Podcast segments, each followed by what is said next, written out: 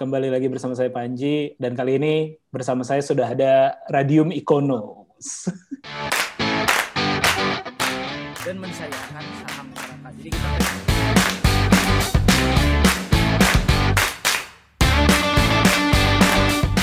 beda sama Jakarta kalau orang Bandung tuh pasti investasiin buat sekolah anak evolve into something new gitu. Kupu-kupu mungkin ke- Eh, ayahku tuh satpam gitu kan di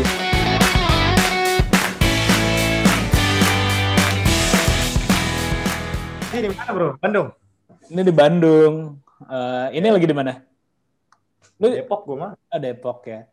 Iya, kita sebenarnya gue baru mencoba mengingat-ingat, kayaknya kita belum pernah beneran kenalan-kenalan.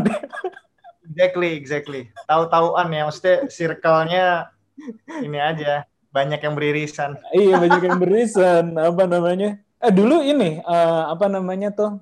Eh, PPSDMS. Enggak. nggak gue nggak tahu sih mas Oh, lu kuliah di luar ya soalnya ya? NTU gue satu gue. Oh, iya iya. iya. ya gimana sih ya maksudnya ya gue pernah ke Bandung ke ITB ya Ah, temen lo mutual friends-nya gue rasa banyak banget sama gue iya iya iya. Kayak kayaknya iya kayaknya kenal-kenal di Facebook aja dari zaman kapan ya? Udah udah lupa juga gitu. iya 10 tahun yang lalu kali lah Eh, iya, cuman kayaknya belum pernah benar-benar ketemu, cuman saling tahu. Gue tahu lah, karena kan eh, nama yang sangat berkarakter. bikin bikin susah juga satu sisi bro Kenapa orang tua orang tua kerja di mana? Di Batan atau di apa? Kenapa menamakan anaknya namanya Radium? dosen dosen di UI eh, teknik kimia jadi ya emang ada bawa-bawa kimianya gitu kan Ah, oh gitu. Ikononya? ikononya karena pas gue lahir tuh pas bokap em, ap- sebelum berangkat ke Jepang buat kuliah lagi S2 S3 jadi kayak baru belajar kanji dikit-dikit gitu terus di merangkai-rangkai kata jadilah keluar ikono ini padahal nggak ada artinya juga dalam bahasa Jepang Oh gitu. Jadi nama pertama dinamain dari apa unsur, salah satu unsur, nama kedua diambil dari nama belakang. Nah mungkin itu yang menjadi lo membuat diri lo cukup apa ya, cukup banyak bergerak di bidang pendidikan ya.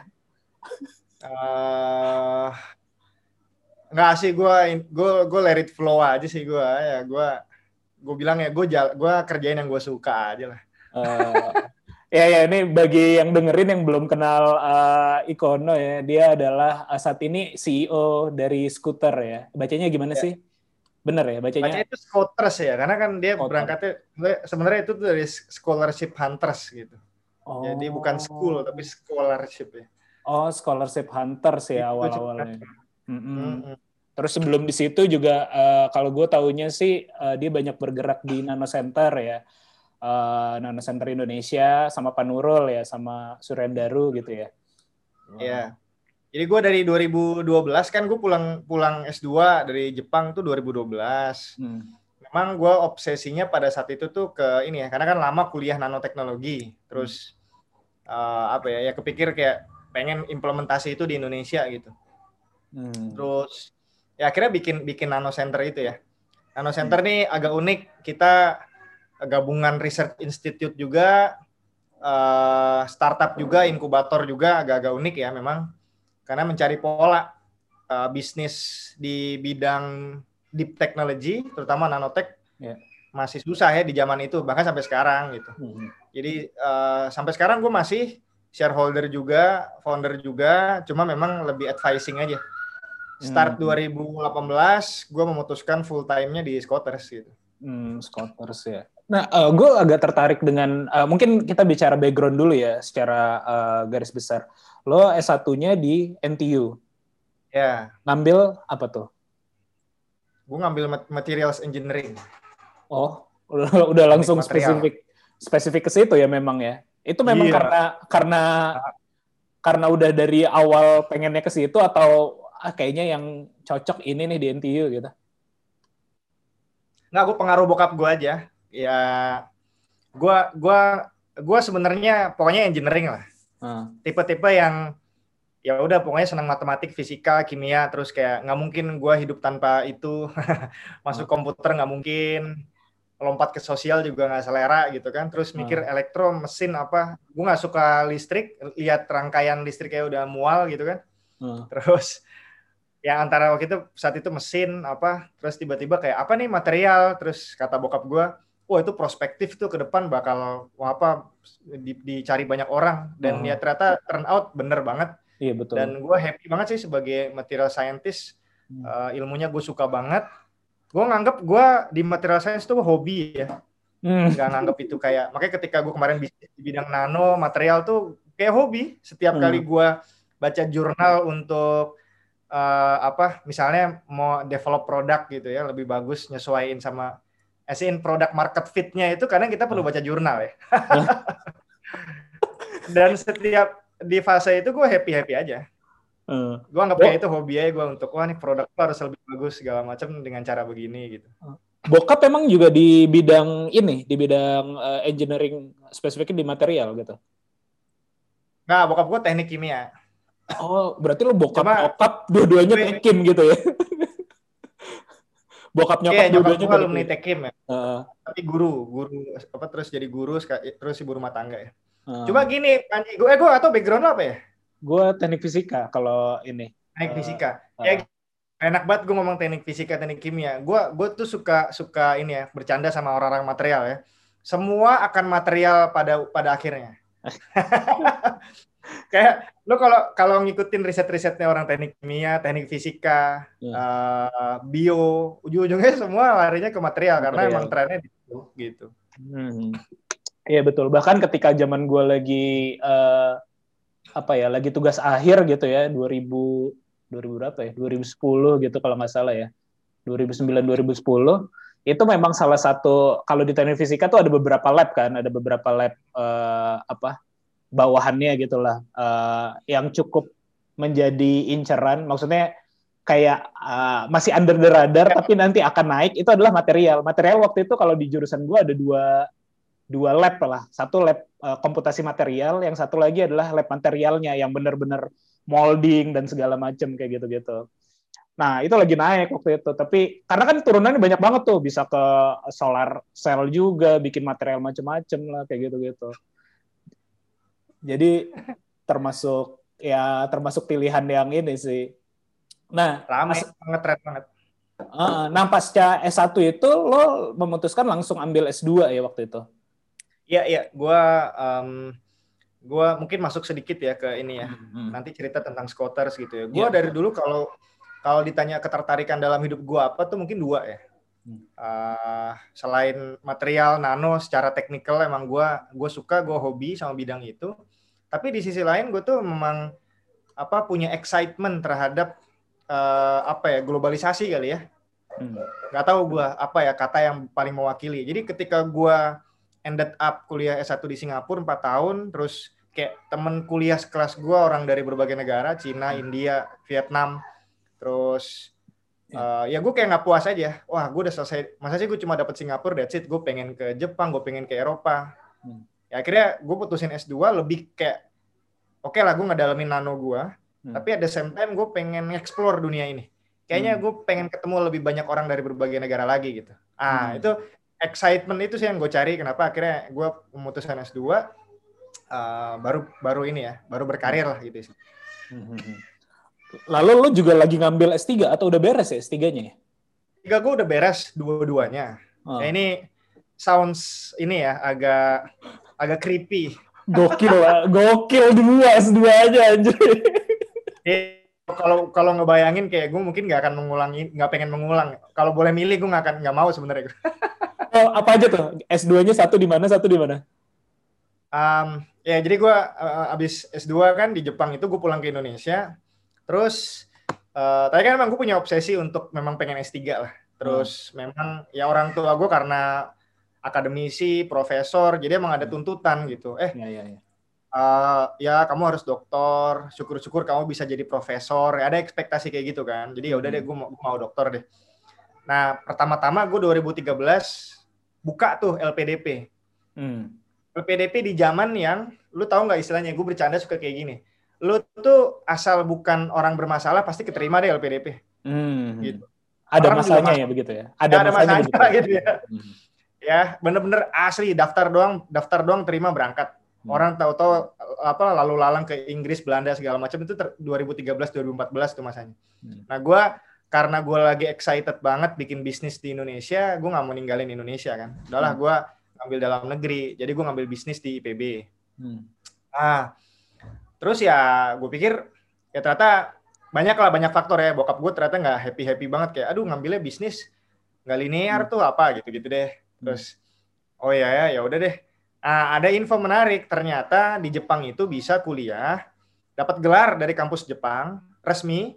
Eh, itu kita tuh nggak perlu di Jepang. Risetnya semua di Indonesia juga bisa gitu.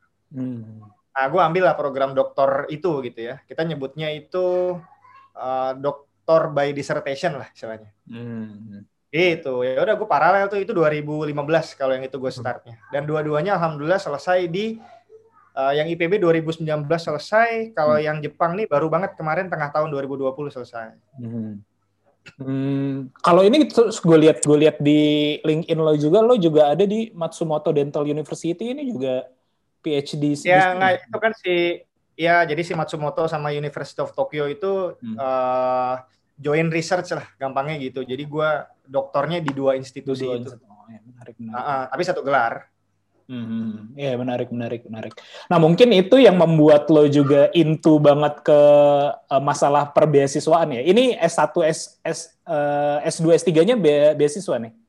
Ya gue beasiswa terus dari S1, juga? Oh S1 juga? Ya, walaupun, walaupun S1 beasiswa gue nggak full ya, jadi dapat potongan uang kuliah lumayan lah signifikan uh, all the way ya tuh sampai S3.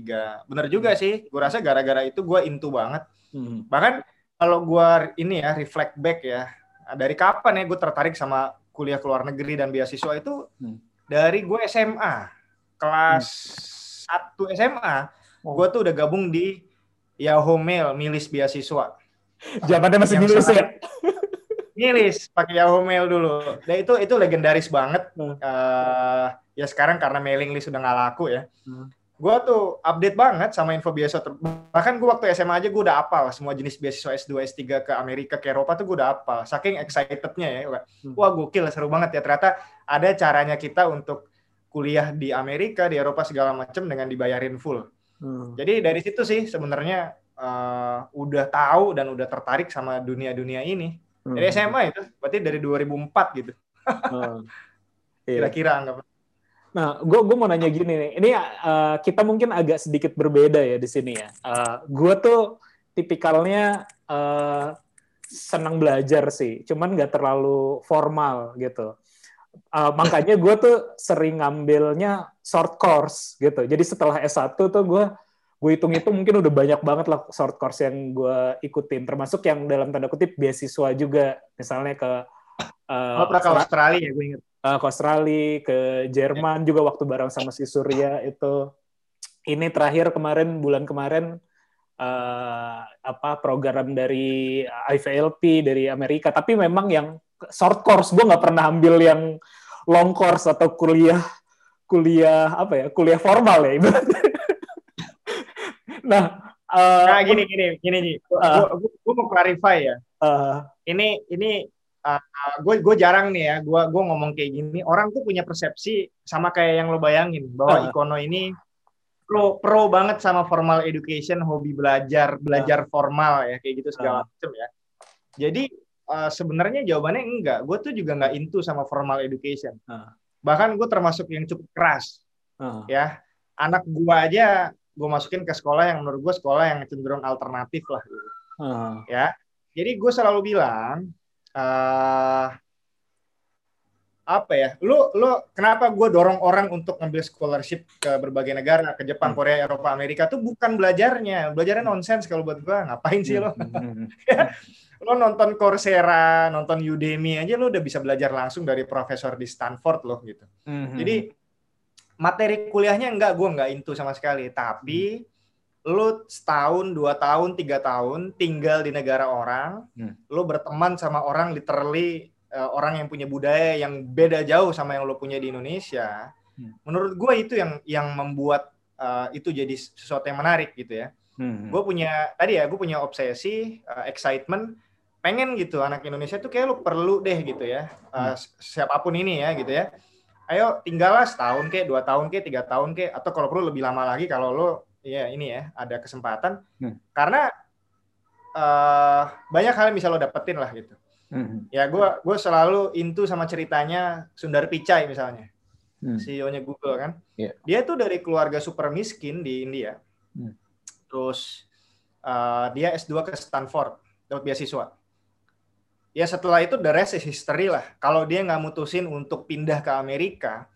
Dan dia dia kan backgroundnya material ya, dia nggak ngelanjutin ma- materialnya itu, Hmm. akhirnya malah jadi coder, Hmm. uh, masuk ke jalur manajerial dan seterusnya gitu ya. Gua into banget sama cerita kayak begitu dan menurut gua anak Indonesia itu nggak segila India sama Cina Betul, betul. dalam hal kayak ayo kita keluar kita memulai hidup baru di luar negeri yang kayak gitu-gitu tuh yang Iya, iya. gua uh, itu yang gue lawan di Scotters ya kalau gue bilang. Jadi Ah, ah. Scotters tuh bukan tentang temanya bukan tentang bantu orang dapat beasiswa atau apa enggak sih. Gue ngelawan mindsetnya uh, keberaniannya anak Indonesia untuk keluar berteman dengan orang dari berbagai negara. Kalau gue ke sana arahnya.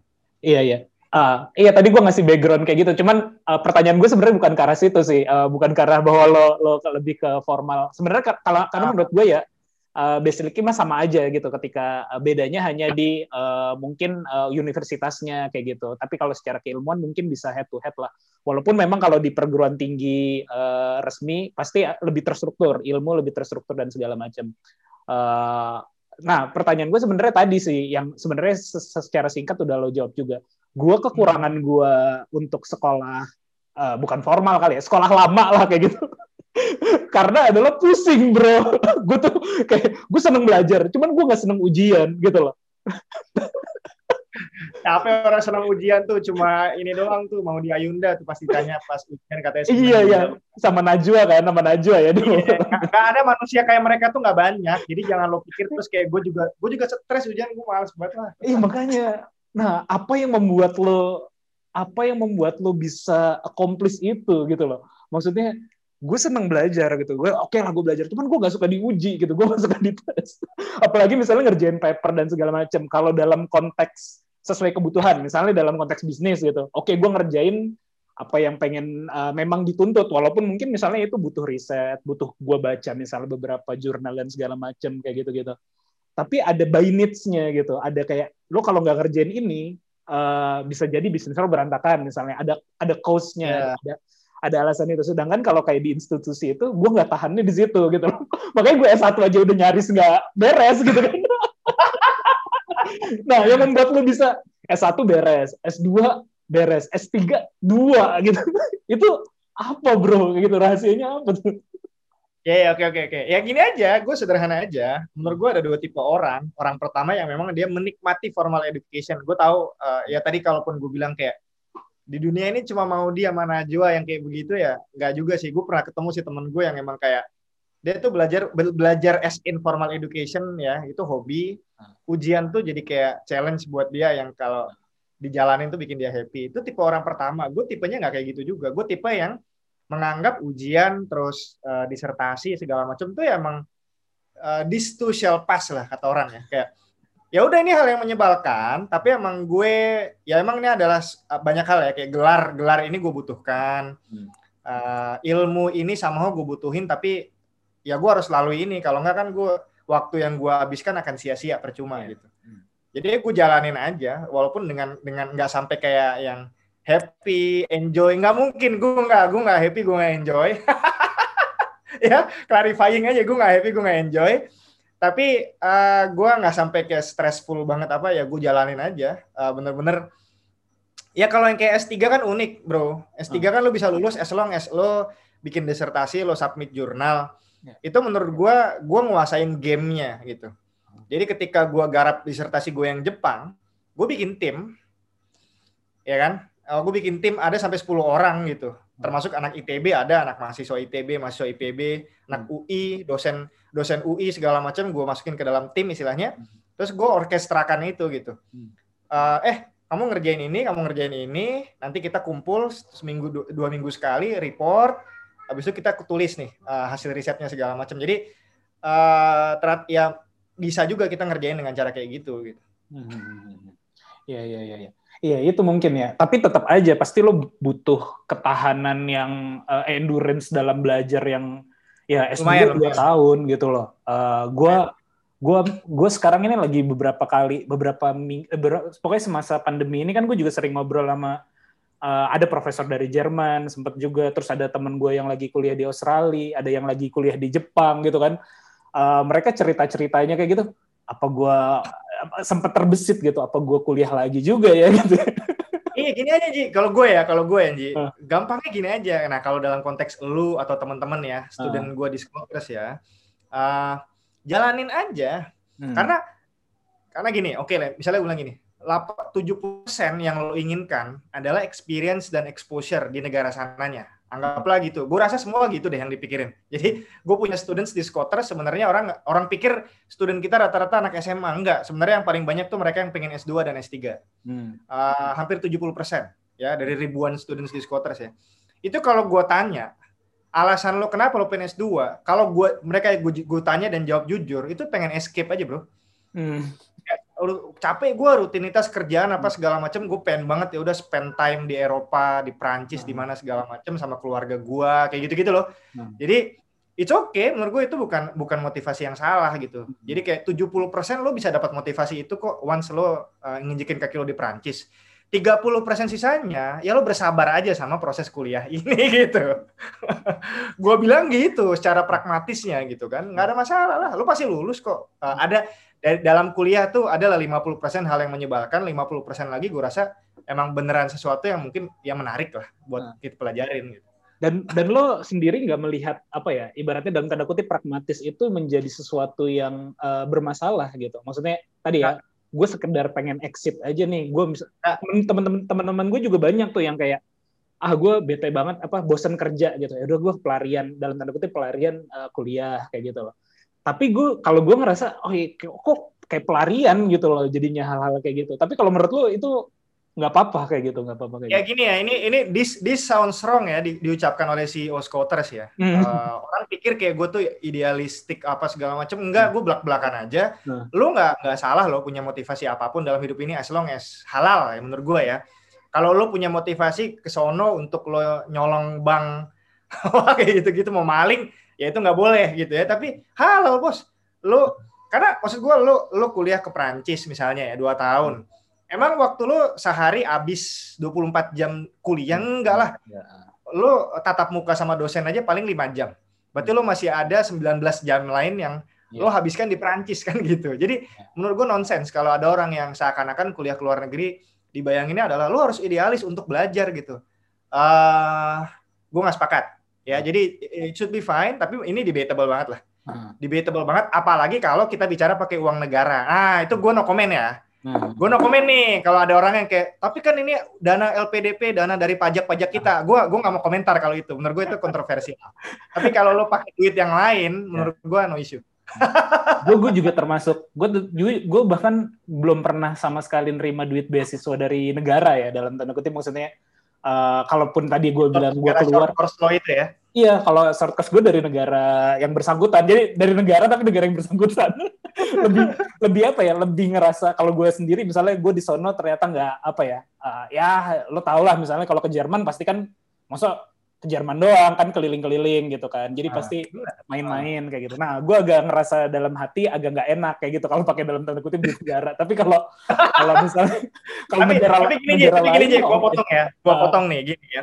Eh, menurut gue, kalau gue gue gue cenderung oke deh gue tadi gue tadi seakan-akan netral tapi gue sebenarnya gue lebih cenderung yang harus nggak apa-apa lah gitu kenapa karena orang banyak yang lihat kaku jadi orang berpikir bahwa eh mandatmu dapat beasiswa LPDP itu untuk kuliah Ah. kan gitu ya Ah. Eh, hal baik yang lo dapetin ketika lo kuliah di Amerika adalah kuliahnya itself yang lo harus lo bawa pulang dan di- dikontribusikan ke Indonesia. Ah. Aku nggak sepakat dalam hal, hal itu. Hmm. Kalau lo pernah dengerin, gue pernah dengerin sekali aja sih itu podcastnya Nadim ya, pas Hmm. yang dia belum jadi menteri, terus Hmm. dia pernah bikin podcast sama Aldi-nya Gope yang baru selesai Iya, itu iya. juga tuh. Hmm. Dia dia bilang eh, sebenarnya ya kan itu ngumpul geng Harvard go Business figure, School. go figure, go figure. Go figure exactly. Itu ngumpul eh, pas itu sesinya cerita tentang Harvard Business School. Jadi gue tertarik juga aku dengerin ah gitu ya. Hmm. gue seingat gue ya, Nadim sendiri bilang kayak aduh the class itself itu nggak inilah biasa aja lah. Hmm. E- Even Harvard Business School ya profesornya apa segala macam oke, tapi yang bikin gua bisa jadi kayak gini sekarang, dapat ide segala macam itu pertemanan kata dia. Hmm. Terus gue ngeliat kayak gila temen gua dia bisa mikir seperti itu, masa gua nggak bisa. Jadi ternyata hal-hal di luar, gue bilang ya, hal-hal di luar formal educationnya yang membuat orang tuh ketika di luar dia dapat the aha momennya, yurekanya, inspirasinya, motivasinya, Hmm. apa mindset change-nya segala macam tuh di luar ruang kelas gitu. Jadi gua rasa kita agak apa ya?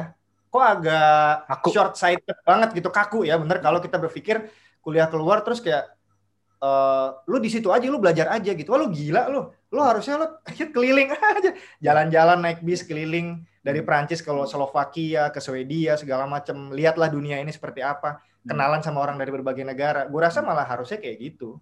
Hmm, Gitu. Iya iya, betul betul betul.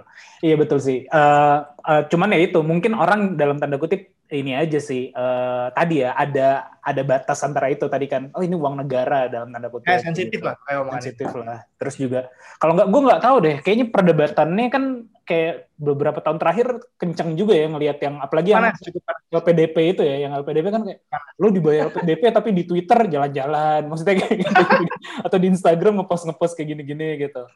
Terus belakangan kan bahkan juga ada, gua nggak tahu ya, eh, mungkin gue tanya pendapat lo juga, responnya juga kan ada beberapa beasiswa apa eh, penerima beasiswa eh, negara yang misalnya jadi youtuber kan di negara tersebut. ada beberapa gitu yang gue lihat jadi ini eh, apa ya, kok jadi malah begitu gitu. komentar orang kan rata-rata agak-agak eh, apa ya ya tadi lah agak-agak eh, miring gitu ya terhadap itu. Menurut Ya, lu gimana kalau gini. Hmm. Iya, ini kita perdebatannya agak agak agak rumit di mendefinisikan cara kontribusi buat Indonesia gitu loh. Ya, Hmm. karena kalau lo maksa orang berkontribusi adalah harus setelah selesai lo pulang, lo apa pun yang lo lakukan di Indonesia sebenarnya gue nggak tahu. Yang penting seakan-akan lo pulang ke Indonesia itu adalah wujud kontribusi. Hmm. Yang menurut gue apaan sih gitu. Hmm. Karena ya gue tahu anak LPDP yang nganggur satu tahun nyari kerja bos. Hmm. Iya. Di mana kontribusinya kayak gitu? Padahal kalau dia mungkin agak lebih lama di luar, dia kerja di luar, Hmm. dapat ilmu banyak tiga tahun, lima tahun segala macam. Ketika dia pulang, dia mungkin bisa bawa insight yang jauh lebih banyak dibandingkan dia langsung pulang kayak gitu misalnya. ya. Betul. Atau tadi konteks youtuber misalnya. ya. Kalau dia tiba-tiba terkenal jadi youtuber Indonesia yang sensasional, macam, gue rasa dia jauh lebih kontributif daripada orang yang dipaksa pulang tapi nggak tahu mau ngapain gitu. So, gue udah awal nggak sepakat sih sama yang apa ya kayak sempit banget cara kita berkontribusi buat Indonesia itu di define sesempit itu gitu gue nggak sepakat. Hmm. Betul betul betul. Iya iya betul betul. Ya, nah kalau dari sisi skuternya sendiri sebenarnya eh, tadi kan sekilas-sekilas sudah lo ceritain. Eh, cuman sebenarnya apa sih main bisnisnya ya kalau kita ngomongin atau jasa apa sih yang disediakan oleh si skuter ini sebenarnya? Ya jadi scooters tuh bimbel bro, gampang Hmm. kan? Bimbel. Scooters bimbel. heeh. Hmm. Jadi kayak gue kalau mau ngebayangin, emang kalau ngasih contoh kan yang comparable aja ya. Ya. Ya buat gue, gue Prima Gama, ya gue nih kayak GO, kayak Zenius, kita bimbel kok. Hmm. Tapi bimbel yang fokus bantu orang ke perguruan tinggi luar negeri, gitu aja. Ya, eh, plus-plusnya kita ada bisa bantu juga sekalian dapat scholarship. Gitu. Hmm. Menurut gue itu. Nah, emang apa sih komponen bimbel untuk kuliah ke luar negeri? Oh ya, eh, quite straightforward ya. Kayak lu kalau mau kuliah ke luar negeri, masalah terbesarnya anak Indonesia itu TOEFL sama IELTS kan gitu. Hmm. Ya gue bisa bantu untuk improve nilai lo jadi jadi tujuh, tujuh setengah kayak Hmm. TOEFL lo gue naikin segala macam. Gue punya ininya, kurikulumnya dan pembelajarannya. Hmm. Lo butuh, lo mau, mau MBA berarti lo butuh GMAT, gue punya bimbingannya Hmm. lo mau ditemenin diajarin cara bikin esai itu gimana sih yang bagus motivation letter segala macam gue punya pembelajarannya bahkan lo mau interview gue bisa bikinin interview simulation supaya lo bisa lolos ke kampus top di UK atau di Amerika segala macam intinya itu Scott. Dan dan lo sebagai CEO CEO bisa dibilang ya apa ya oke lo mengurusi si perusahaan ini tapi lo juga sebagai wajah si perusahaan ini tepat banget sih. Karena lo sendiri kan penerima beasiswa tadi ya S1 S2 S3 gitu. Terus juga lo pasti udah accomplish tuh apa-apa saja syar- syarat yang lo butuhkan untuk uh, dapat S, S1 S2 S3 gitu kan dapat beasiswa di di sana kayak gitu nah kalau ngomongin marketnya Emangnya eh, emang seberapa gede sih orang-orang eh, orang-orang yang eager tuh sekolah di luar negeri saat ini ya kalau kita ngomongin? Eh, jadi gini, eh, ini pertanyaan selalu muncul ya. Kalau lo tanya kayak gini, kalau ditanya kayak emang setahun orang Indonesia kuliah ke luar negeri berapa sih? Jawabannya itu cuma 45 ribu. 45 ribu. Ya. Bahkan kita tuh Vietnam aja 100 ribu. China tuh 600 ribuan. India tuh 800 ribuan gitu ya. Jadi eh, kita masih jauh banget gitu. Iya, sama Vietnam yang jumlah penduduknya jauh di bawah kita jauh lebih banyak mereka ya. Hmm. Jadi memang sense internasionalisasi di kita ini masih kurang gitu ya. Jadi eh, kalau existing market eh, not that big kali ya gitu ya. Orang pada argue seperti itu. Tapi kan gini, pertama nih arg- argumen pertama gue adalah ini kan bimbel. Hmm. bimbel itu bukan berarti kayak oh berarti market lu 45 ribu per tahun enggak lah. Hmm. Market gua ada pengali bisa 8 sampai 10 kali lipatnya dari itu. Hmm. ya karena orang ada yang prepare untuk berangkat tiga tahun lagi ada orang yang sorry to say dia nyiapin tapi finally nggak nggak berhasil berangkat Betul. ya kan karena pasti ada seleksi kan kayak gitu kan jadi eh, gede banget dan demandnya eh, animonya lagi tinggi tinggi banget bro Hmm. animo lagi tinggi tinggi banget gue juga gue juga punya pertanyaan yang sama tadinya ya tapi begitu gue pasang campaign gue di mana mana di sosmed lah di Google segala macem ternyata wah gila sih membeludak ya Hmm. dan memang butuh edukasi. Jadi banyak orang yang kayak ini pertama misalnya isunya dimotivasi. Eh, emang orang kayak saya bisa ya gitu. Ah, Hmm. jadi ini ada survei menarik. Em, AFS yang bikin ya. Hmm. Eh, 82% anak SMA ketika ditanya mau kuliahnya ke luar negeri apa dalam negeri, maunya luar negeri bu, 82%. Hmm. Ternyata Betul. karakteristiknya kayak gitu. Ya, tapi orang akhirnya nggak bisa berangkat karena itu dia pikir kayak rapot saya kayaknya jelek, saya nggak mungkin. Yang kedua pasti mahal, nggak ada nggak ada financial aid dan seterusnya dan seterusnya. Nah itu edukasi itu yang lagi gue lakukan juga kencang gitu. Termasuk Iya. yang anak-anak S2 juga sama. Ada orang yang berpikir kayak, wah IPK gue cuma 3,2, mana mungkin orang kayak gue bisa kuliah ke luar negeri. Itu kan salah banget pikir kayak gitu. Nah itu once orang berhasil kita educate, itu gue bilang apa ya? Ya langsung langsung ini banget. Oh ya udah oke saya saya saya siapin dari sekarang deh kayak gitu. Gede Hmm. banget sebenarnya. Dan itu itu yang yang yang ini yang pertama yang pertama dan kedua ya. Lastly kalau gue memang dari awal obsesi gue mau ini sih go global ya. Hmm. Jadi udah kan untuk international expansion dan ini lagi di- dicoba sama tim gua. Hmm. Eh, target market gua kayaknya Southeast Asia malah nggak terlalu hangat ya sebenarnya ya. Oh gitu. Gue lagi ngelihat kayaknya market-market as long as developing nation ya kayak Bangladesh, Pakistan, Hmm. Iran gitu ya. Gue cek ketika gue lempar kemarin campaign gua worldwide gitu ya. Yang kena tuh ternyata eh, dari dari sana kebanyakan Bangladesh, Iran kayak gitu-gitu. Ketika gue tanya, eh emang nggak ada nih so-called bimbel di tempat lo yang bantu jasa kayak gini? Dia bilang, oh nggak ada Hmm. gitu. Jadi eh gue optimis nih bisa gue bawa ke sana sih. Iya iya betul betul. Kalau India, gue rasa gue gue gue pernah gue salah satu cara gue mencari ide itu biasanya gue compare, gue selalu ngelihat uh, di India sebenarnya. Betul. Misalnya Hmm. gue lagi ah uh, apa ya uh, ide bisnis edukasi atau edutech lah apa gitu. Gue gue kayaknya beberapa tahun lalu tuh sempat searching gitu India top startup India. Kalau nggak salah ada yang model bisnisnya kurang lebih sama gitu ya. Apa dia bikin platform untuk uh, membantu orang-orang India untuk sekolah keluar. Gue lupa apa namanya gitu. Se se seingat gue ada. Cuman kalau kayak Bangladesh, Pakistan, uh, gue ada teman Pakistan yang memang eagernya sama kayak lo gitu ya, seneng seneng sekolah keluar dan segala. Karena memang di, di Pakistan tuh negara yang tidak menyenangkan ya kalau kata dia gitu. kebayang, kebayang. jadi jadi dia termasuk yang tipe Oh, aneh pengen keluar aja gitu kan. kebetulan keluarganya memang cukup apa ya cukup berada lah gitu dia udah beberapa kali ke Oh. Indonesia juga kayak gitu jadi uh, jadi uh, satu uh, keinginan dia itu ter apa ya terakomodir oleh keluarganya yang berada juga gitu sih ya tapi itu itu menarik sih tadi poin lo bahwa memang uh, ini adalah uh, emerging market lah sebenarnya karena kan marketnya sekarang saat ini 45 ribu yang berhasil keluar. Terus juga nanti future-nya bisa jadi lebih besar. Pun ini 45 ribu eh, apa ya yang terseleksinya kan. Berarti bisa jadi dua Iya. kali lipat bisa jadi bahkan berapa ka- 8 kali lipat tadi yang lo bilang. Cuman eh, menurut gue edukasi sih yang paling penting. Gue inget banget eh, nggak- kita hampir sejaman lah ya beda beda beda dikit gitu usianya gitu. Cuman eh, salah satu apa ya salah satu trigger yang di generasi kita ya, yang rasanya jadi mendobrak orang jadi terbuka pengen sekolah keluar. Menurut gue waktu itu ada dua sih, ada dua, ada dua apa ya? Ada dua trigger. Nggak tahu ntar menurut lu gimana. Kalau menurut gue trigger pertama adalah omongannya Pak Renard Kasali. Uh, Oh, oh, satu itu omongannya Pak Renard Kasali walaupun gue bukan bukan di UI tapi itu kayak uh, waktu dulu tersebar di milis mana-mana gitu ya omongan Pak Renard Kasali yang yang itu ya, yang temanya tentang paspor itu ya dia. betul betul betul itu Oh, kayaknya oke, oke. tahun 2000-an berapa ya sebelum 2010 lah itu satu yang kedua adalah bukunya Laskar Pelangi Ya, kalau itu make sense, gue setuju. Ah, Andrea Hirata. sang pemimpi sang pemimpi ya yang persisnya dia keluar negeri kan sang pemimpi eh apa yang ketiga ya? Pokoknya kurang lebih itulah ya. Tuh. tetraloginya Prancis. itulah. Ya tetraloginya si si sang pemimpi itu. Menurut gue justru motivasinya orang atau orang jadi mulai melek lah ter- terbuka. Ya kayak naik gunung tuh kena 5 cm lah kayak. Kayak gitu. Orang, justru malah pendekatan yang tidak tidak edukatif. Bukan lo ntar bisa Iya. belajar ini lo belajar. Tapi dari sisi novel dari sisi tulisannya para Kasali yang "Eh, lo keluar negeri lah ke mana-mana ya kayak gitu gitu lah menurut lo gitu juga kan?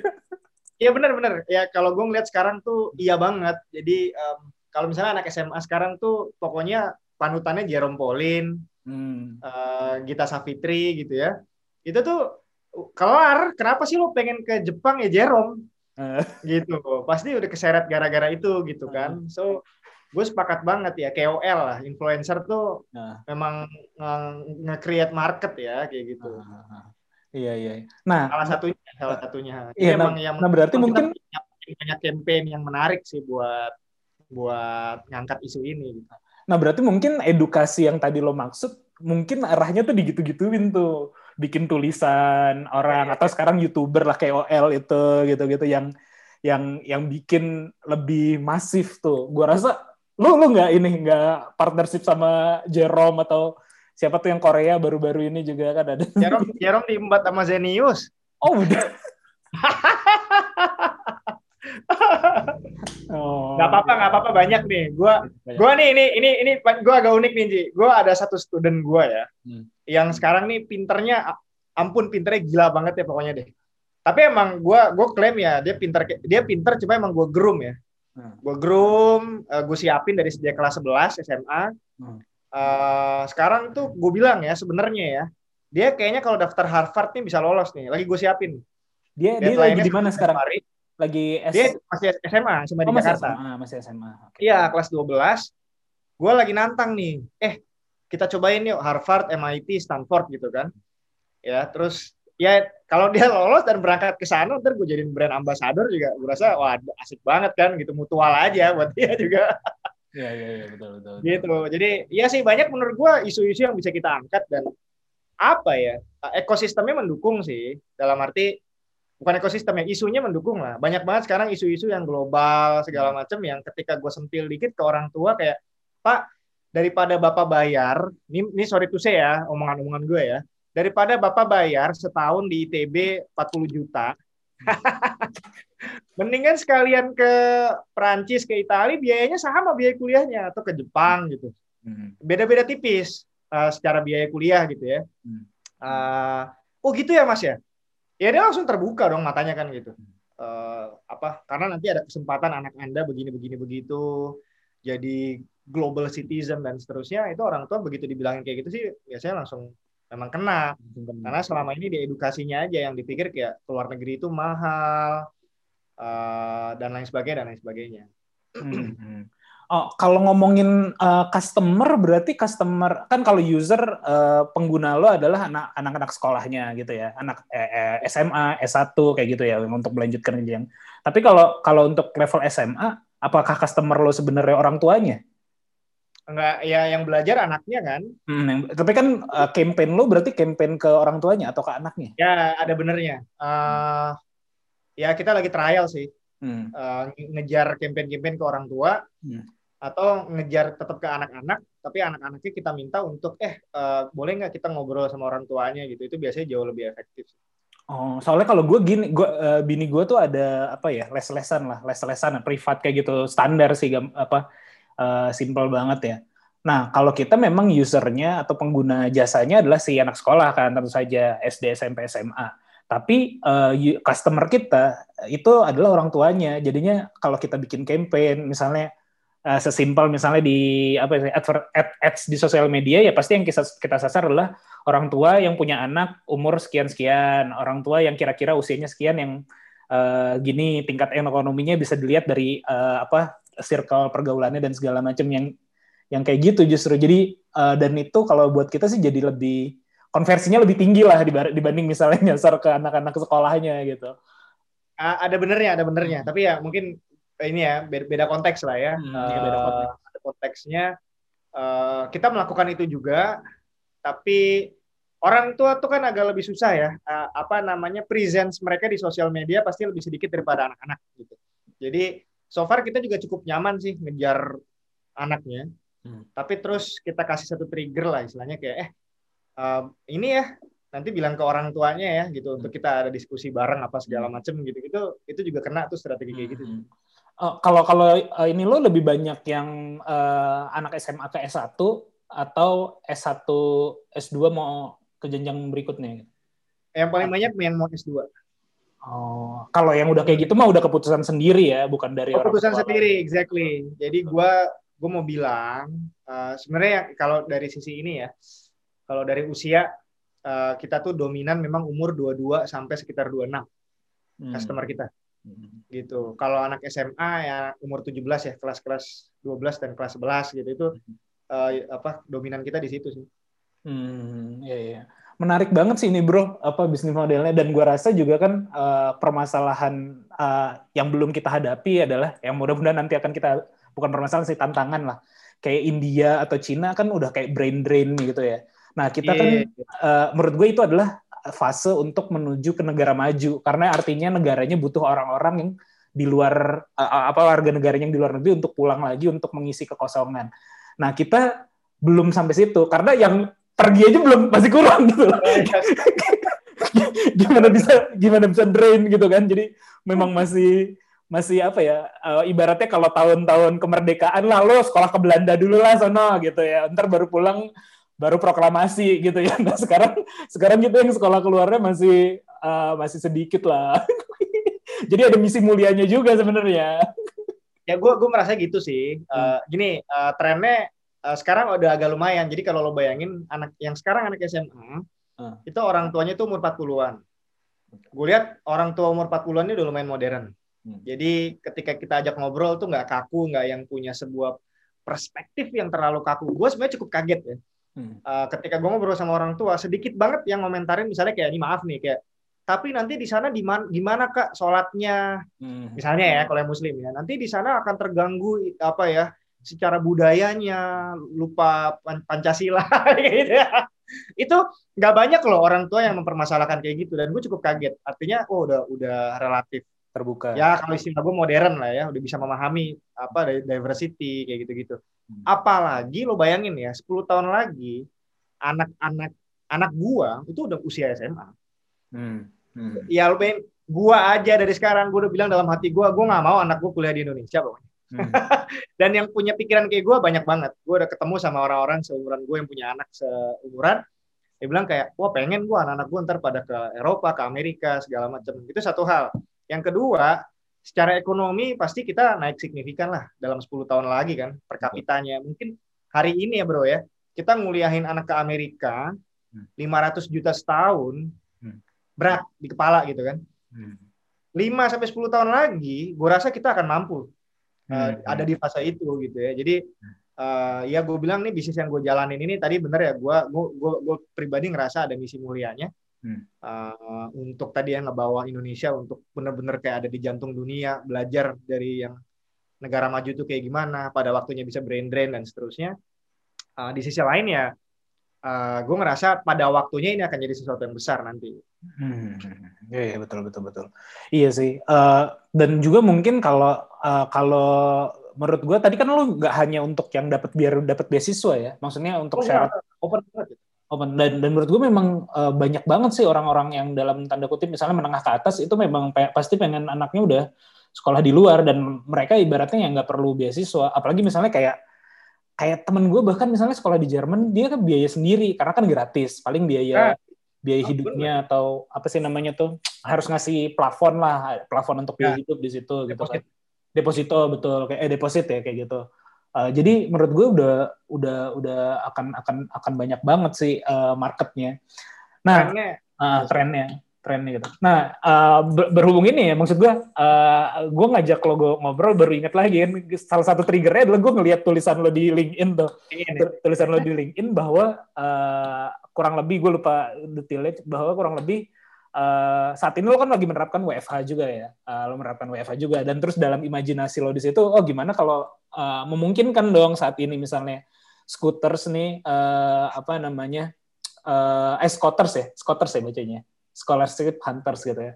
Uh, Scotters nih timsnya ada di macam macam negara nih. Uh, ada yang lagi di mana lo bilang Slovenia lah, ada yang lagi di mana lah kayak gitu-gitu. Uh, ya itu bayang-bayangan uh, ini aja gitu. Ya, menurut gue itu fine banget dan gue oh bener juga ya gitu. Kenapa kita terbatas? Apalagi teman-teman kita yang sekolah di luar uh, relatively dalam tanda kutip mungkin wawasannya lebih terbuka, lebih terbuka uh, industri di sana. Kita bisa jadi partner gitu yang lebih baik gitu dibanding hanya orang Indonesia misalnya eh, yang sekolah di Indonesia saja kan wawasannya uh, ya lingkupnya di sini aja gitu.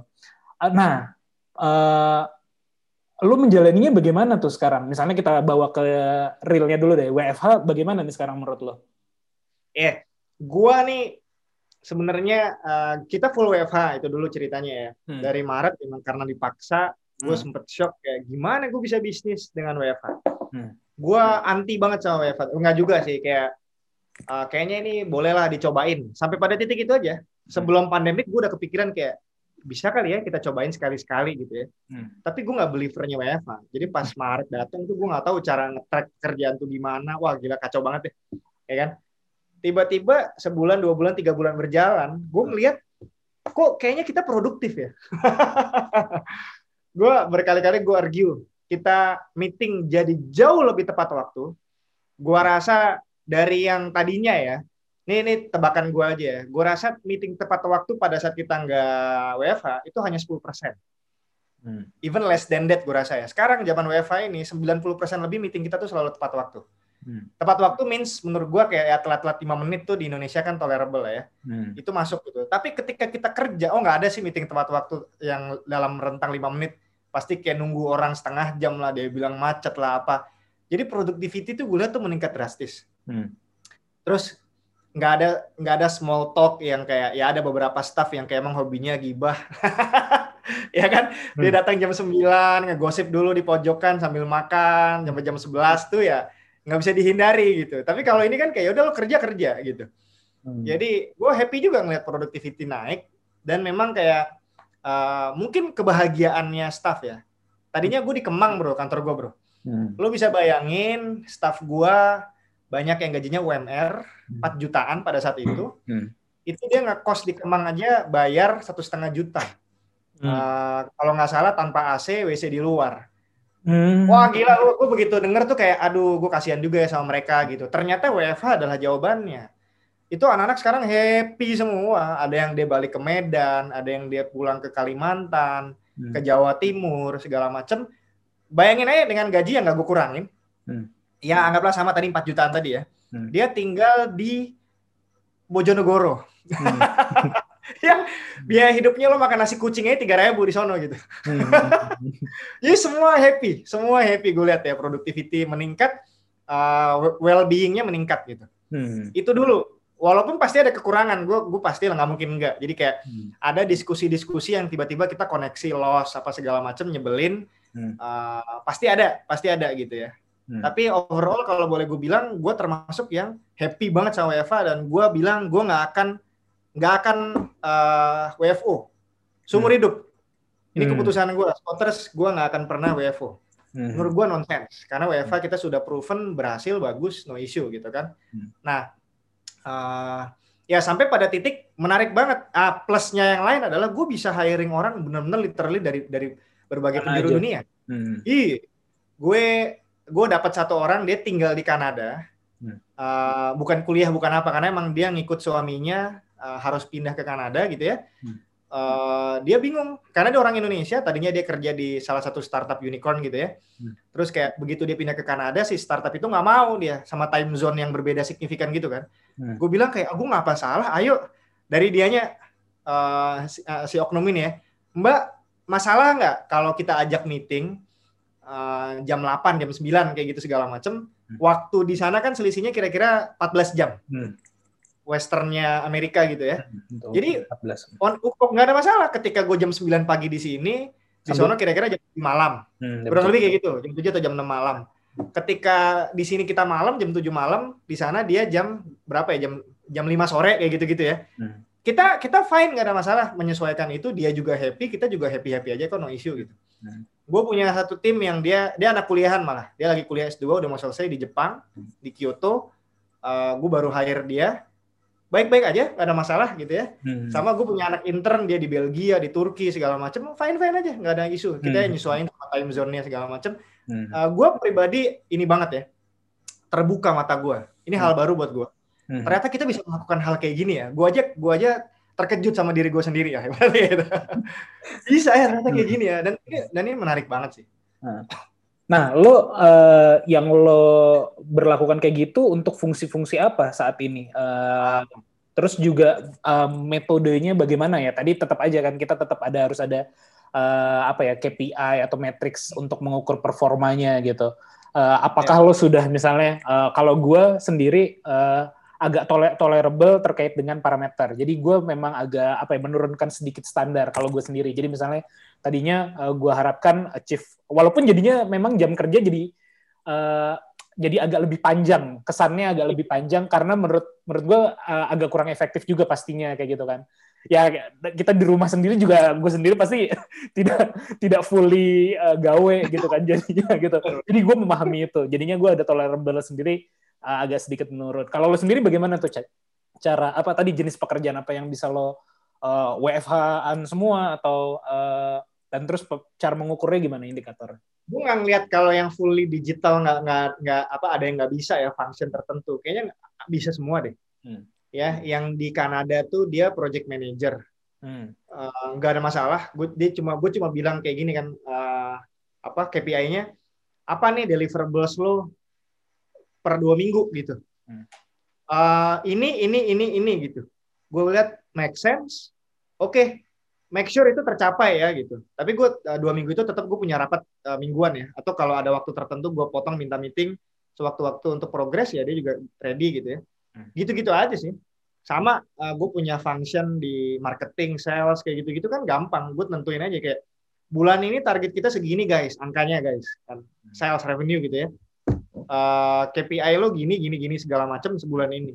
Udah turunin mingguan segala macam lo mau kerja dari puncak dari Kanada dari dari Mount Alpen di Swiss gue nggak ngurus gitu Hmm. tapi waktunya lo rapat ya lo, kasih report ke kita progresnya apa dalam angka segala macam no issue. Gue liat no issue bro. Serius. Jadi eh, kayak kerja yang seakan-akan lo harus standby di depan laptop dan gue harus ngerasa presence lo ada di depan laptop menurut gue hari ini gue bisa dengan dengan santai mengatakan itu nonsense Hmm. menurut gue ngapain lo harus mantengin orang pastiin dia ada di depan laptop kayak buat apa gitu Hmm. ya udah asal deliverable lo jelas nih Hmm. ya ada meeting pagi tetap ada ya Hmm. eh, per per divisi kan Hmm. meeting pagi jam 9 pagi Hmm. terus kayak lo hari ini apa lo hari ini apa lo hari ini apa segala macam oke lo deliver itu jam 11 jam 1 jam 3 sore jam 5 jam 7 oke dan lo mau, mau setelah itu gue nggak ngurus deh lo mau minum susu dulu kek. Lo mau gendong anak lo ke depan ditimang-timang kayak nggak ngurus gue gitu. Nah, nah. Iya. itu asik banget ternyata Dan lo ngerasa pasti jam kerjanya jadi sebenarnya gue nggak ngerti sih apakah lebih panjang, tapi kesannya jadi lebih panjang karena kan kadang-kadang report baru jam berapa gitu kan, benar lebih, benar benar lebih malam. Tapi gue gue yakin pasti mereka ada bolong-bolongnya juga kayak gitu. Jadi iya jadi kayak apa ya kayaknya sama-sama memaklumi gitu aja Iya. nggak sih Em, kayak ketika kita tuntut sesuatu eh tadi gimana jam 7 malam ya kita ini segala macam gue nggak ngeliat anak-anak ngeluh yang gimana ya karena tahu sama tahu gitu Iya. ada yang gue tahu lah lo kayak jam 1 sampai jam 3 lo tadi kayaknya nggak ngapa-ngapain Iya, gue betul. ngapain kok gitu betul betul betul. Iya iya, betul betul itu terjadi banget juga sih. Eh, walaupun memang ada beberapa kalau di gue masih ada beberapa yang memang perlu eh, ketemu fisik sih enggak, cuman Uh, karena gue ada ada bentuk implementasi lapangan kan, ada instalasi di lapangan itu pasti kan perlu mereka perlu ada yang uh, datang ke lokasi dan segala macam itu Ya, ada, ya, ada ya. ada yang kayak gitu. Uh, kalau uh, kalau lo sendiri itu sekarang kelasnya online juga berarti semua, nggak ada yang Kelas kelas gua kelas Fisik. online semua, 100% online. Hmm. Jadi tadinya sebelum pandemik kita masih ada dikit banget kelas offline ya, di kantor atau di apa numpang tempat orang. Sekarang kita putusin kita tutup 100%. Jadi emang nggak bisa, harus online. kemarin gue juga sempat ngobrol sama ada uh, uh, naraba lead Ivan Lanin ya dia kan bikin kelas-kelas juga gitu-gitu di podcast ini juga dia bilang uh, omset dia justru malah naik. Karena kan kos kos uh, kos tempat dan segala macam kos penyelenggaraan training kelas gitu-gitu. Jadi ibaratnya hanya sewa zoom meeting premium yang berapa ratus ribu per bulan doang kayak gitu. Kayak gini deh, nggak, gue rasa tadi lo eh, ini deh, eh, omset naik, profit juga naik ya. ya omset naik profit naik. Maksudnya profit kos jadi kecil. betul. Iya. Jadi emang education lagi naik sih. Gua nggak nemu temen gua yang di education nggak naik tuh nggak kayak mukanya tuh pada ceria, pada, happy karena emang lagi pada naik. Maksudnya even mungkin gua di antara education yang paling sial nggak tahu ya kayak karena gua kan ada asosiasi sama mobility gitu. Kayak kayak eh, mobility as ini keluar negeri kan. Jadi orang masih ada yang berpikir kayak wah gue nggak nggak S2 dulu deh kondisi lagi pandemik kayak gitu segala macam kan gua yang kayak gitu aja, gue growth-nya ya gue nggak bisa sebut angka tapi gila banget sih. Heeh. Bener-bener bahkan angka kita tuh lebih tinggi daripada kita sebelum pandemik significantly Hmm. kayak gitu. Eh, gue baru inget ada temen gue juga, nggak tahu nih termasuk ada di jasa lo apa enggak ya. Temen gue tuh ada yang bikin tur perguruan tinggi gitu, tapi keluar. Dia ada, dia megang beberapa negara atau apa kayak gitu ya. Jadi kayak itu juga katanya permintaannya tinggi tuh. Dia kayak ngehandle Oh, aku nggak Australia. kebayang tuh kalau dia permintaan tinggi tuh bisnis kayak gimana bisnisnya dia tuh karena kalau kalau beneran berangkat saat ini harusnya Nggak, turun dia. Enggak, enggak. Kalau kalau saat ini enggak. Saat ini enggak. Maksudnya eh, sebelum pandemi itu dia menghandle cukup banyak perjalanan. Misalnya kayak eh, SMA study tour gitu loh. Bisa Oh, itu gede. SMA Itu study bisa tour, bisa jadi apa namanya? Bukan SMA sih. Ada juga keluarga, ada atau beberapa orang aja gitu. Tapi study study tour dalam tanda kutip eh, misalnya kalau anak-anak SMA zaman dulu oh pengennya ngelihat eh, ke Bandung, ke ITB, ke UI. Nah, Iya. kalau ini kayak kayak ke mana gitu ke kampus-kampus ini Iya, biar ininya. Nah, Itu itu, itu, itu juga bagus tuh menurut gua. Maksudnya paling nggak eh, orang dapat feel feel ininya juga tuh, feel oh ternyata gini gitu. Dan ya bisnis as usual juga kan bisnis apa namanya sebenarnya bisnis pariwisata ya sebenarnya kan. Turis turis aja kayak gitu. Tapi itu itu itu mungkin pas pandemi eh, mungkin bisa jadi kayak add-ons juga tuh jadi kalau misalnya di tempat lo ada. Cuman mungkin ngurusnya jadi lebih rumit ya. Sebenarnya nggak juga kan gue tuh sebetulnya ini juga bro eh, apa marketplace juga. Jadi gue Ah. selalu ini ekosistem. Ah. Eh, kayak tadi gue bilang kayak kita punya bimbingan GRE, kita punya bimbingan eh, bahasa Korea itu nggak bukan lo yang provide. gue kerjasama terus gue dapat komisi. Oh, Eh, gue happy banget nanti gue bisa ba- bawa itu ke market gue, sekolah-sekolahan segala macam gue juga udah megang. Hmm. Eh, banyak banget yang request kayak gitu. Ini satu konsep yang sebenarnya gue udah mau udah mau jalanin sebelum pandemik itu adalah bikin ini sister school. Sister school. Jadi iya dan gue dari dari SD, SMP, SMA se Indonesia. Kalau lu butuh sister school, kita punya lebih dari 10 negara kita udah megang. Hmm. eh, Lu mau dapat sister school nggak di Kanada, di Jerman, di Jepang, di Australia, Amerika itu kita udah punya. Eh, sekolahnya itu kita pegang yang di sana. Hmm. Eh, nanti anak lo ada exchange lima anak dari sekolahan lo ditukar sama lima anak Kanada yang datang ke sini segala macam itu gua nggak ngelihat ada yang nolak sih Eh, sekolah ketika gue tawarin kayak gitu kayak langsung kayak mau mas gimana gitu wah tapi terpaksa gua hold gara-gara pandemik jadi hal-hal kayak gitu gede banget dan gue rasa sangat impactful lo bayangin anak SD tiga bulan spend liburan di Kanada wah gue rasa itu life changing banget buat dia pasti Betul. Nah kayak gitu-gitu tuh sangat tertarik ya. eh, apa ya mission-mission yang kayak gitu tuh ini banget sih. Hmm, Sesuai betul. banget sama kita. Iya betul betul. Iya mudah-mudahan ya walaupun tadi nggak terlalu terkendali pandemi, tapi tetap aja ya ada beberapa lini bisnis ataupun eh, operasional yang bisa bisa kurang gitu ya gara-gara pandemi ini. Nah, iya. Karena kan kalau- sekolah, sekolah kalau negeri, Nah, gitu. kalau sekolah Ya, kayak- negeri juga lagi ini kan, lagi Nah, ada jadi gini. kalau student kita yang berangkat tahun ini, dia keterima tahun ini, di, eh, keterimanya tahun ini, ya itu 50-50. Ada yang sampai sekarang masih dilarang berangkat. Hmm. Beberapa negara tuh gue bisa mention Australia, Rusia, eh, Jepang, mana lagi ya yang larang ya? Amerika tuh masih ngelarang ya. Tapi anak-anak kita yang keterima di Hungary, Irlandia, mana lagi ya?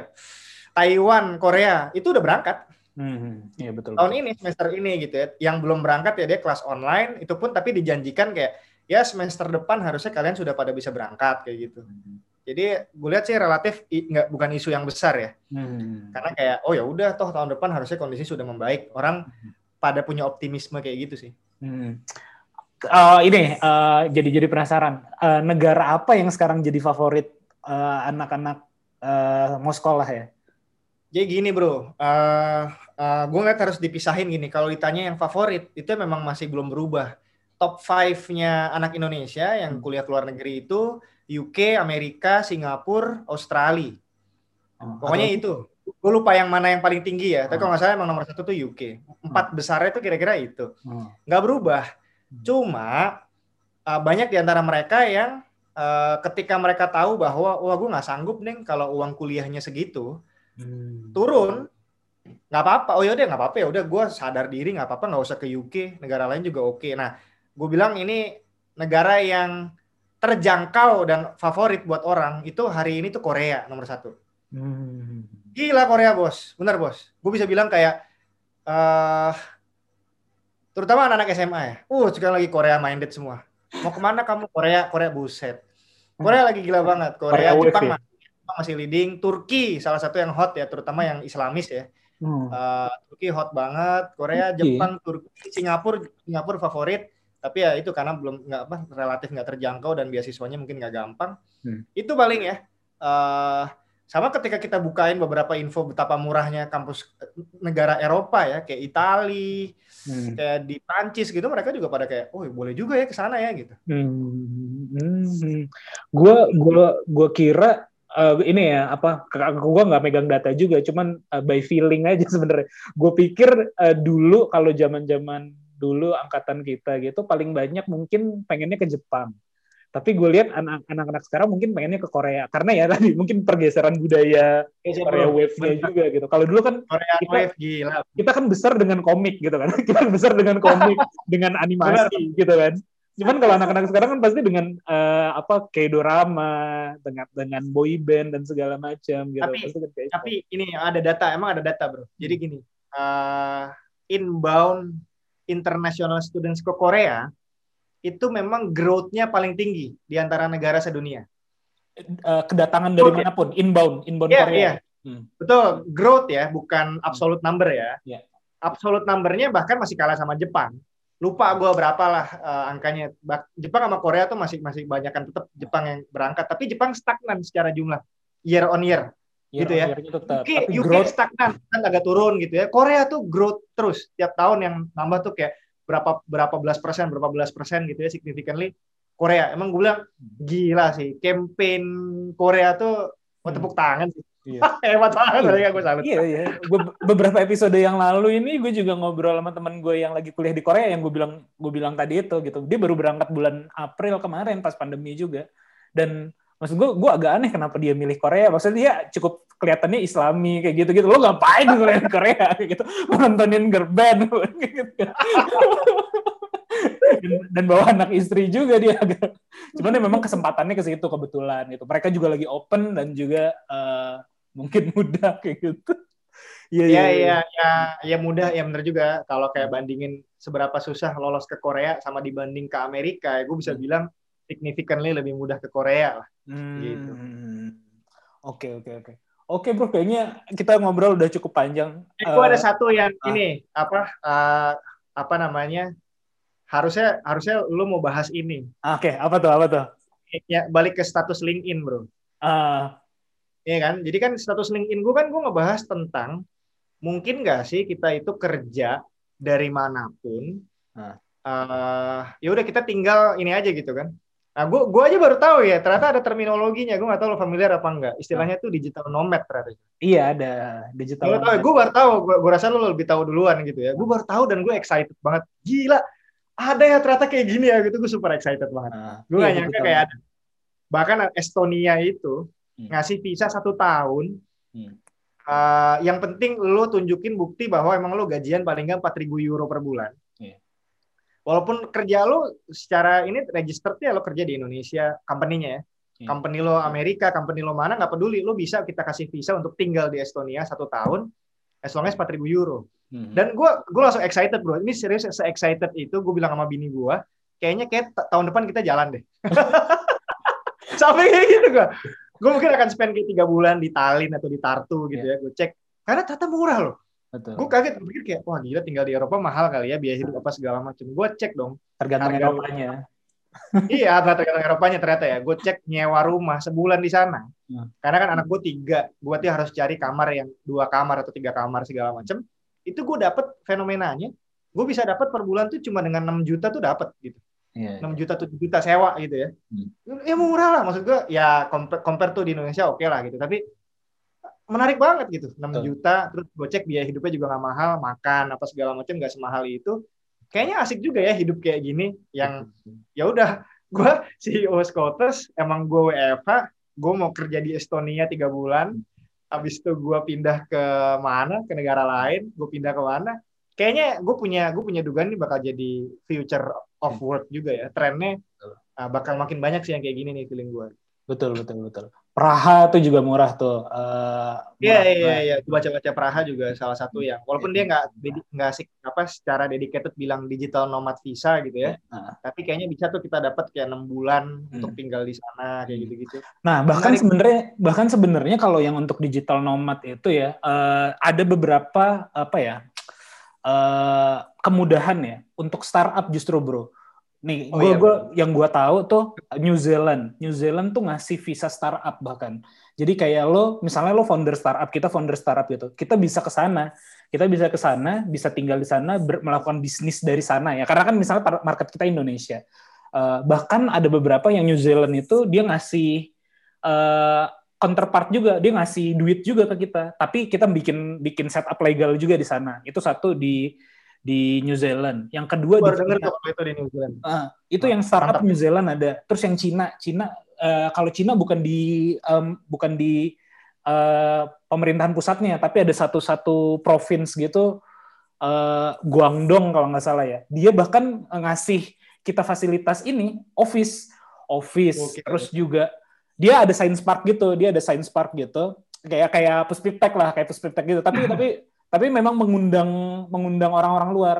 Gue gue pernah pameran di sana dan dia bilang, nih lu kalau lo tertarik lu buka market di sini atau lu buka office di sini gini-gini, gue kasih support. Maksudnya mereka ngasih support dana. Jadi kita Oh, datang ke situ bawa bawa diri, misalnya ya bawa bawa ada beberapa tim mungkin ya atau tapi mereka maksudnya dan ngasih ngasih insentif juga sekian untuk eh, untuk satu tahun kalau nggak salah minimal programnya satu tahun gitu. Jadi lo terus, terus satu lagi apa ya waktu itu gue Korea eh ada Korea sama ada satu lagi gue lupa. Pokoknya Korea Sebenarnya ada sih, lah, ada program. Estonia tuh melakukan itu juga tuh Estonia. Hmm, eh, kalau Estonia ini apa digital nomad kan, digital nomad betul. ah dia punya visa. Tapi emang dia ini ngundang juga ngundang startup juga untuk Hmm. ke sana gitu. Iya iya. Bahkan kemarin Senin eh sekarang hari apa sih? Eh Rabu ya, eh Kamis ya. Berarti kemarin, berarti Rabu, Rabu kemarin tuh gue baru ngobrol sama temen, bukan temen sih, eh startup dari Slovenia, startup dari Slovenia, out of the blue aja dia apa eh, kita LinkedIn LinkedInan gitu, terus dia gue pengen eh, tes market nih kayak gini gini gini ngobrol, ya udah ngobrol aja gitu kan,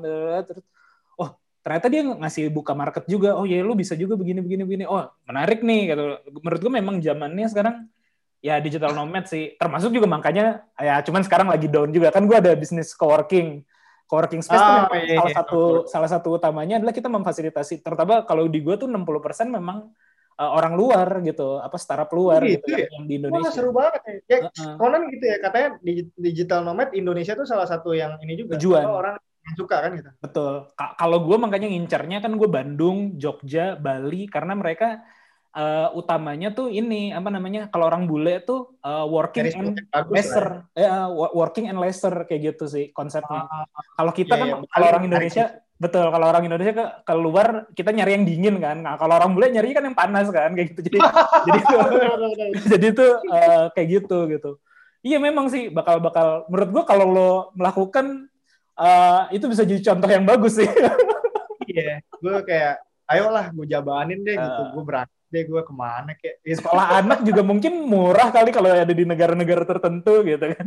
Ya memang jujur yang agak berat di sekolah anak ya. Iya. Gue lagi mikir kayak tetap eh, ya kalau sekolahnya online kayak sekarang sih mungkin bisa-bisa aja gitu. Ah. Tapi kalau harus lu bayangin dong belajar bahasa Estonia gitu kan berat ya. Kalau internasional school mahal gitu in English. Iya, iya. significantly mahal banget kalau dalam kayaknya kalau dalam bahasa Estonia jadi gratis ya cuman kan nggak mungkin ya lu kayak anak lu suruh belajar ini terus pindah nomad ke mana belajar bahasa baru kayak wah gila lu gitu. Siapa tahu anak lo jadi yang apa sih namanya tuh polyglot itu ya. Bisa jadi Bisa aja. kan. tapi gue sedikit ini aja ya gue juga mempertanyakan kayak ah, berapa ini sih anak gue harus formal education SD 6 tahun gitu kayak ah, udah tapi agak berat itu menurut gue diskusinya Iya. lumayan inilah Ya Nggak gampang. homeschooling, homeschooling langs- langsung ambil ijazah aja. Lo sendiri kan, lo dan istri kan cukup apa edukat, eh, apa cukup berpendidikan lah, jadinya pasti bisa mengajar. cuman, cuman itu bisa jadi topik kita sendiri tuh nanti tuh kita kalau ngebahas Iya, iya, iya. masalah pendidikan ke depannya gimana. Oke bro, thank you ya. Oke, bro. Uh, eh, mungkin mungkin terakhir nih bro, Uh, tapi bisa lo jelasin sekilas aja. Gue gue sangat tertarik dengan konsepnya si Nano Center ya. Uh, Oh. gue gue kenal gue kenal Surya udah lama banget gitu ya. Dan terus juga airport bareng betul. Dan gue juga apa namanya gue sempat ke kantornya uh, yang waktu itu berapa lantai tapi masih dibangun waktu itu tuh yang di depan Puspitek itu masih Iya. dibangun dan konsepnya menarik banget dan dan kalian kan melakukan inkubasi startup kalau nggak salah sku- skuter dulu juga di awalnya di bawah situ ya Uh, nah bisa lo Iya. ceritain nggak sekilas sebenarnya visi misinya tuh kayak gimana sih sebenarnya yang yang mau dibawa oleh si uh, Nano Center ini Nano Venture ya lo Nano Venture-nya atau di Nano Center-nya Ya, jadi kalau nano center tuh kayak gue bilang ini kayak grup. ya. Hmm. Nano centernya grup, tapi kalau kegiatan inkubator akseleratornya tuh di nano venture namanya gitu ya. Eh, simple aja sih, kita yang main mainnya memang ke deep tech ya. hmm, Nano ya Jadi kita eh, ya nano salah satu aja sih. Jujur kalau nano tuh bahkan less than 50% dari total eh, startup yang kita punya tuh temanya nano. Sekarang kita udah ya buka buka diri lah untuk apa-apa gitu kan. Yang penting market demand-nya ada ya ayo gitu. Tapi core core-nya tetap deep tech. Deep tech tuh apa? Ya memang butuh substansial ini ya, eh, apa istilahnya ya? Waktu untuk research gitu teknologinya ada tinggi patennya segala macam gitu kan. Uh, dan Indonesia nih iklimnya belum ngedukung buat itu. Biasa sih yang lihat gimana selera investor, venture capital segala macam belum into banget ke deep tech gitu. Masih digital banget gitu kan. So jadi itu yang mungkin uh, membuat apa ya di Nano Center di Nano Venture juga kita apa ya uh, agak apa istilahnya ya mencari bentuknya agak lama lah gitu. Hmm. gitu. Tapi kalau kalau main idenya itu sih bro.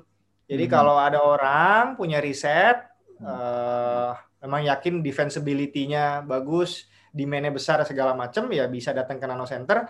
Gue ngerasa kita adalah orang-orang yang udah cukup paham Eh, kan digital kan beda ya bro konsepnya ya kayak ya kalau digital ya emang diserahkanlah ke para programmer-programmer dan CTO-CTO itu kan ada ada ada industrinya sendiri gitu Hmm. terminologinya Pro- project manager, sprint lah, apa kayak gitu-gitu segala macam ya. Tapi ketika lo move ke physical product, itu kita punya totally different konsep gitu loh. Hmm. Product market fit-nya itu beda sama product market fit teman-teman digital kayak gitu-gitu ya. Betul. Dan gue bisa bilang Nano Center we have been there gitu. Pernah kita ngelola sesuatu miliaran terus drop jatuh nggak nggak jadi apa-apa sama sekali. Hmm. Pernah ya macam-macam deh kejadian-kejadian kayak gitu kita udah malang melintang 6, tahun lebih, 7 tahun lebih ya di dunia physical product startup kayak gitu. Hmm. Jadi gue ngerasa kita kita we've got what it takes ya untuk eh, ngegedein startup tapi yang deep technology gitu Hmm. itu itu itu konsepnya nano center kira-kira kayak gitu gue personally gue advising ya gue masih ya gue selalu gue usaha seminggu sekali tuh gue masih datang dan emang nemenin ini ya teman-teman yang anak-anak teman-teman startupnya ya Hmm. uh, prosesnya segala macam kayak gitu-gitu. Ya gitu sih, kira-kira. Iya.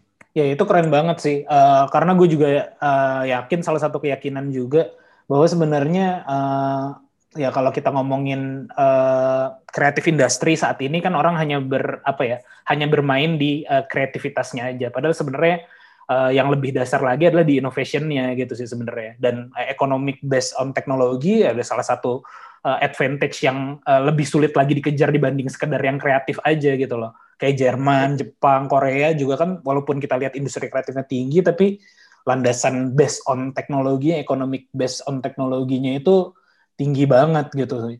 Dan dan gue lihat makanya Nano Central menarik banget karena kan satu mungkin adalah kekurangan negara yang belum difasilitasi ya. Maksudnya negara harusnya bisa memfasilitasi misalnya teman-teman researcher LIPI untuk bisa apa ya uh, oke okay, nggak semua researcher tuh bisa diarahkan untuk jadi bisnismen kan makanya perlu perlu partner pemilik bisnis atau entrepreneur sehingga mereka ya udah riset aja sehingga teman-teman bisnis yang jualan atau mengemas ini lebih uh, uh, komersil kayak gitu. Nah menurut gue ini salah satu model yang uh, gue selalu cerita ya ke teman-teman kan gue juga sama teman-teman ada yang inisiatif yang sejenis gitu juga. Gue salah satu yang keren nih adalah si Nano Center nih kita harus coba tiru lah kalau cuman ya apa lo punya sangat punya competitive advantage yang tinggi banget lah dengan lo udah bergerak di bidang nano material lama, tim yang di situ juga kan, termasuk juga uh, salah satu eh beberapa ininya lah beberapa pembina di sana. Jadi itu itu itu itu suatu yang keren banget dan jangan eh maksud gue memang jangan digital ini sangat menggoda gitu. Gampang banget. gampang banget lo kalau mau nyari eh, cuan gitu ya maksudnya dalam tanda kutip misalnya uh, ala startup oke okay, lo dapet investment dan segala macam terus growing dan lalu uh, uh, masuk series dan seterus-terusnya gitu become big itu mudah gitu. Cuman menurut gue uh, gue sangat adore sama temen-temen yang bergerak di lini. Ya tadi mungkin bahasa ininya adalah deep tech tapi memang eh, bahasa yang lebih luasnya adalah ya inovasi yang bukan incremental gitu loh. Inovasi yang memang yeah, yeah, yeah. memang memang tarafnya tarafnya butuh proses yang nggak cuma uh, tiga bulan MVP gitu tapi mungkin butuh exactly, exactly. beda, beda beda banget. Makanya gamenya beda banget bener gua harus sabar di situ harus sabar gila ya digital kayak gini ya gitu bener speednya terus apa segala macam respon dari investornya itu gila yeah. ya gue pernah ya masanya gue bikin proposal bisnis 50 halaman kayak gitu hmm. uh, investornya masih minta yang kayak gitu gitu loh kayaknya kan yeah, yeah. tapi emang gue gue ini bro gue mengkritik uh, hampir semua inkubator yang ada di Indonesia ya kampus ya inkubator kampus ya. Hmm. Uh, eh, gue menganggap ya mereka inkubator di tech kan gitu ya. Enggak uh, sih. Gue Gua, enggak juga ya, sih. Enggak, faktanya iya, gini, gini bro. Faktanya iya. Tapi berhasil apa enggak ntar dulu ya. faktanya yang di incubate deep tech gitu loh. Kan ya kalau lo lihat di LPIK kurang deep tech apa yang dibahas yang di incubate ya. Gitu. Menurut gua enggak sih. Menurut gua uh, incubate. Ya, tahu lah ada yang AI tuh, apa segala macam ya gue paham gitu. Mungkin Tapi LPPM-nya, mungkin LPPM-nya uh, Oh gitu ya, LPPM-nya. Uh, ya? menurut gua kalau riset uh, itu ini, tapi kalau inkubator di kampus mana pun di Indonesia gue lihat uh, ya digital aja apa deep tech-nya nggak deep deep banget nggak nggak gini gue bilang deep tech tapi nggak jadi barangnya gitu loh oh, gitu. bisnisnya nggak jadi gitu ya, ya. karena terlalu idealis segala macamnya intinya ya gimana ya pengelola inkubator kalau bukan orang yang ngerti bisnis hmm. ya pasti susah gitu ya. jadi gue kritik menurut gue bahkan LPIK salah satu yang udah yang paling produktif gitu tapi kampus yang lain aduh kurang banget nih inkubator di tech-nya gitu ya uh, gue gue moga-moga nggak dianggap ini ya tapi gue ngerasa kalau lo nyari inkubator di tech number one di Indonesia tuh menurut gue Nano Center hmm. tapi tapi menurut gue memang cukup, cukup gua, bagus ada banyak yang uh, mencoba mengisi di situ gitu uh, yang mana sebenarnya tadi balik lagi gue bilang harusnya ada peran pemerintah juga yang arahnya ke situ tapi ternyata pemerintah kita belum terlalu Gak bisa lah maksudnya gue menurut gue ini ya uh, jadi kayak gue justru karena karena pemerintah terbatas hmm. jadi emang ya Nano Center ini ya yang nggak bisa. Emang harus ada yang swasta kan? Menurut gue emang harus akselerator atau inkubator swasta yang dia memang masuk for profit uh, motivasinya. Ya kayak ya Y Combinator kan for profit gitu. Ya, betul. lu gue bantuin terus gue minta share betul. 500 startups dan seterusnya. Menurut gue inkubator atau akselerator yang bener itu ya harus betul. kayak gitu. Betul, betul. kalau nggak lu nggak mungkin serius bantuin lah. Betul, betul. eh gue inkubator lu bisa gue bantu gue incubate. Lu ngambil apa dari gue nggak ada gitu. Kayak apaan lo nggak yeah. bakal semangat lah bantuinnya gitu kan. Jadi yeah. kalau di Nano Center kita clear aja, gue punya share di tempat lo, lo akan gue kasih fasilitas ini, ini, ini dan itu setuju nggak?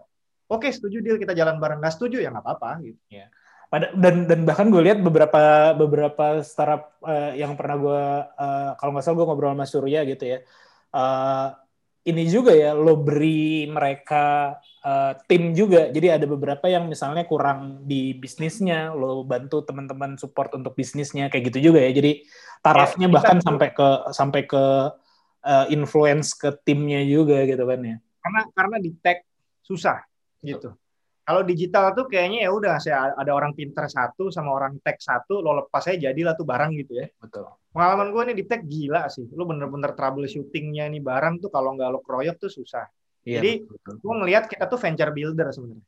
Iya, iya, iya, betul, Kalau betul. term term yang populer sekarang ya kan ada inkubator akselerator ada jenisnya yang cuma ngasih duit doang ngasih bimbingan tiga bulan dilepas. Iya. kalau kita venture builder bener-bener nemenin founder datang ke kita kita cariin co-founder kita cariin tim eh lo kayaknya butuh tim teknis nih yang lebih lihai kayak gitu kita bantu cariin Betul. venture builder konsepnya Venture builder atau apa ya, ada istilah juga startup studio ya, ya sejenis-jenis itulah intinya, nggak nggak Ya. nggak hanya ini. Oke bro, thank you banget nih waktunya ya. Ah, kita udah ngobrol ya, panjang banget. Nah, Nah, eh, ah. baru juga pengen ngobrol sama lo tapi kayak nggak ada momentumnya Iya, gue juga termasuk ya salah satu bikin ini kan salah satunya untuk membuka silaturahmi, ngobrol-ngobrol Iya. gitu-gitu juga. Dan terus saya mudah-mudahan dan alhamdulillah ternyata pendengarnya lumayan. Jadi kalau tadi uh, lo segmennya 2226 itu termasuk salah satu ceruk yang paling banyak dengerin podcast ini. Jadi mudah-mudahan pendengar kita ada yang pengen sekolah Ya, lagi. Langsung aja buka scooter scooters ya, scooters.com ya. Kalau lo arahin ke Instagram juga itu Oh, iya, lebih iya. aktif. kalau- Ya, nanti nanti gue gue gue gue mention ketika udah rilis ini ke Scotters juga dan ke IG lo juga. Oke, thank you bro. Terima kasih sekali lagi. Ini gue gua matiin dulu recordingnya. Eh, terima kasih buat yang udah dengerin sampai akhir. Semoga obrolan kami ada manfaatnya. Sampai ketemu episode-episode selanjutnya. Bye.